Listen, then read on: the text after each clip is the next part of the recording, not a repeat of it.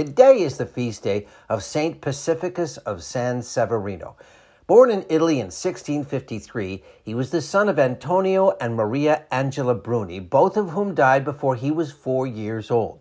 After a very difficult childhood, he joined the Franciscans when he was about 18 and was ordained eight years later, taking the name Pacificus. For several years, Pacificus was a professor teaching philosophy, but his ability to preach eventually led him out into the community as a missionary.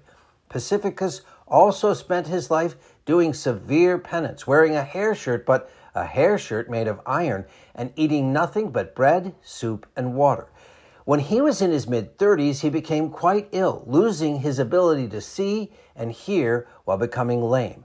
Offering his suffering for the conversion of sinners, Pacificus prayed for others who were sick and as a result performed many miracles, and many people came to him for help in prayer. He died on this day in 1721. Saint Pacificus, please pray for us. I'm meteorologist Mike Roberts for Covenant Network. Have a blessed day.